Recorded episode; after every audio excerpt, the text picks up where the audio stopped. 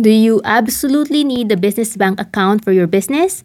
How do you reimburse yourself if you paid for your business expenses? Stay tuned and find out. Welcome to the 38th episode of Legally Fluent Podcast, a series teaching you how to legally run and scale your coaching, course creation, or online business. Get rid of that overwhelming confusion so you can finally concentrate on what you do best. If you find business legalities and running an online business a nightmare, and you want to be guided by someone who knows your struggles, pains, and aspirations, then you are in the right place. I am your mentor and host, Vena Verga Danemar, an onlinepreneur legal strategist, co-CEO of the Danemar household, a lawyer, and like you, an online business owner. Here is a question I often get. Do you absolutely need to create a business account and can you in fact pay your business expenses using your personal credit card? The answer to this is it depends. So let's say that you are a sole proprietor or what we also known as an Einzelfirma or a zone individual if you are in Switzerland. If you registered your business, then yes, of course, the next step is to create a business account under the name of your business. While for sole proprietorship, your business income and expenses are also your personal income and expenses, you still need to delineate and separate them for easy bookkeeping. Imagine having to sort out a long list of bank entries, trying to figure out which of those are for your business and which of those were personal. It takes more time and it will cause you a lot of stress.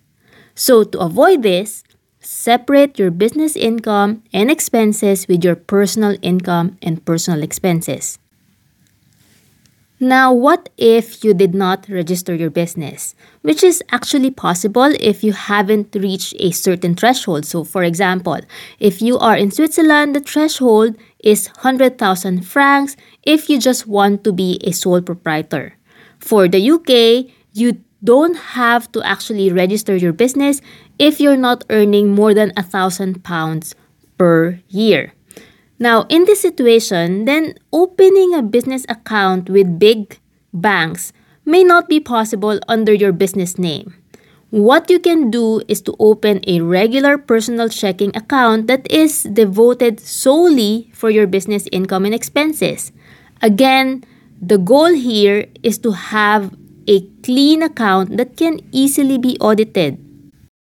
Now, what if you are a limited liability company or what we call a GmbH in Deutsch speaking countries or an SARL, then you definitely need to open a business account under the name of your business.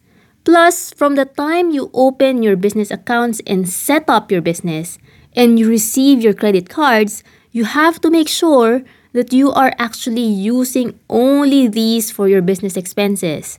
Do not use your personal credit cards and personal accounts to pay for your business expenses because this is one surefire way of disregarding the protections that are afforded to you by your limited liability company. I mean, of course, you can use your personal credit card to pay for your business expenses. I mean, payment gateways and retailers will not actually check if you are using it for your business expenses. But just because you can, that doesn't mean that you should. Remember that your business expenses can be tax deductible purchases. But if you use your personal account and credit cards, then chances are that expense will get lost among all your personal expenses and therefore you will not be able to log it down and claim it later on as a deduction. But I'd be honest with you. There were actually several times in the past that I did use my personal credit card to make a purchase or two for my business. This was especially true when my credit card limit was so low I can hardly purchase anything on it. So, can you imagine? I have a Kartra subscription around 900 francs per year. But my credit limit the first time that I opened that credit card for my business was only 500. So, what will you do in this case? If you are a sole proprietor or if you are in a country like the United States where a one man LLC can actually be taxed as a sole proprietor, then you need to immediately log that amount as a business expense. Keep the receipts and reimburse yourself from the business bank account. But if you are a limited liability company or a GmbH or an SARL in countries like Switzerland, or you are an LLC that is taxed as an S Corp or C Corp in the United States, then you need to set up what I call or possibly others call accountability plan within your business.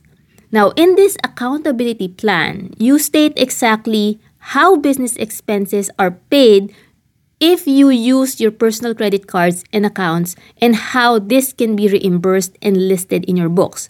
So, in my business, these are the steps that I follow. First, I make a reimbursement invoice stating the exact amount that I paid and what the payment was for. Next, I will attach the receipt of that thing I personally paid for to that reimbursement invoice. I then reimburse myself from my business account and clearly stating in the notes or reference area that it was paid for a reimbursement, the reimbursement invoice number, and what it is for. Now, in my books, I place details what is the purchase for, when it was paid, who I paid, and a description what kind of an expense it was to show that it was actually incurred for my business. You can create your own accountability plan not only for expenses you paid personally for your business, but also for expenses that were paid by your employees that are business related. Now, a caveat. I am not an accountant nor a tax specialist. This is something I do for my business as approved by my accountant. So, I highly suggest that you run through this accountability plan that you made with your accountant to be sure that you are actually acting within the bounds of tax laws. Alright, so I hope that you've learned a lot from this week's episode. Don't forget that this week, I am actually releasing a brand new training that will teach you the secrets to making more sales without feeling salesy through nailing down your business legalities. Can you do me a favor? Send me a DM of topics you want to discuss in the next episodes of Legally Fluent podcast. I want to hear from you and I want to know what exactly do you want to hear from me. Go to Instagram, find Legally She Can, and send me your list of episodes. My goal in Legally She Can is to mentor and guide you so that you will not only feel confident, but you will also gain the peace of mind knowing that you have and know what it takes to legally run and scale your coaching, expert, or online business. If you are a coach, course creator, or online business owner and you are ready to leave insecurity and fear behind, follow Legally Fluent Podcast and our social media account Legally She Can and let me guide you. Join me next week for episode 39 of this series.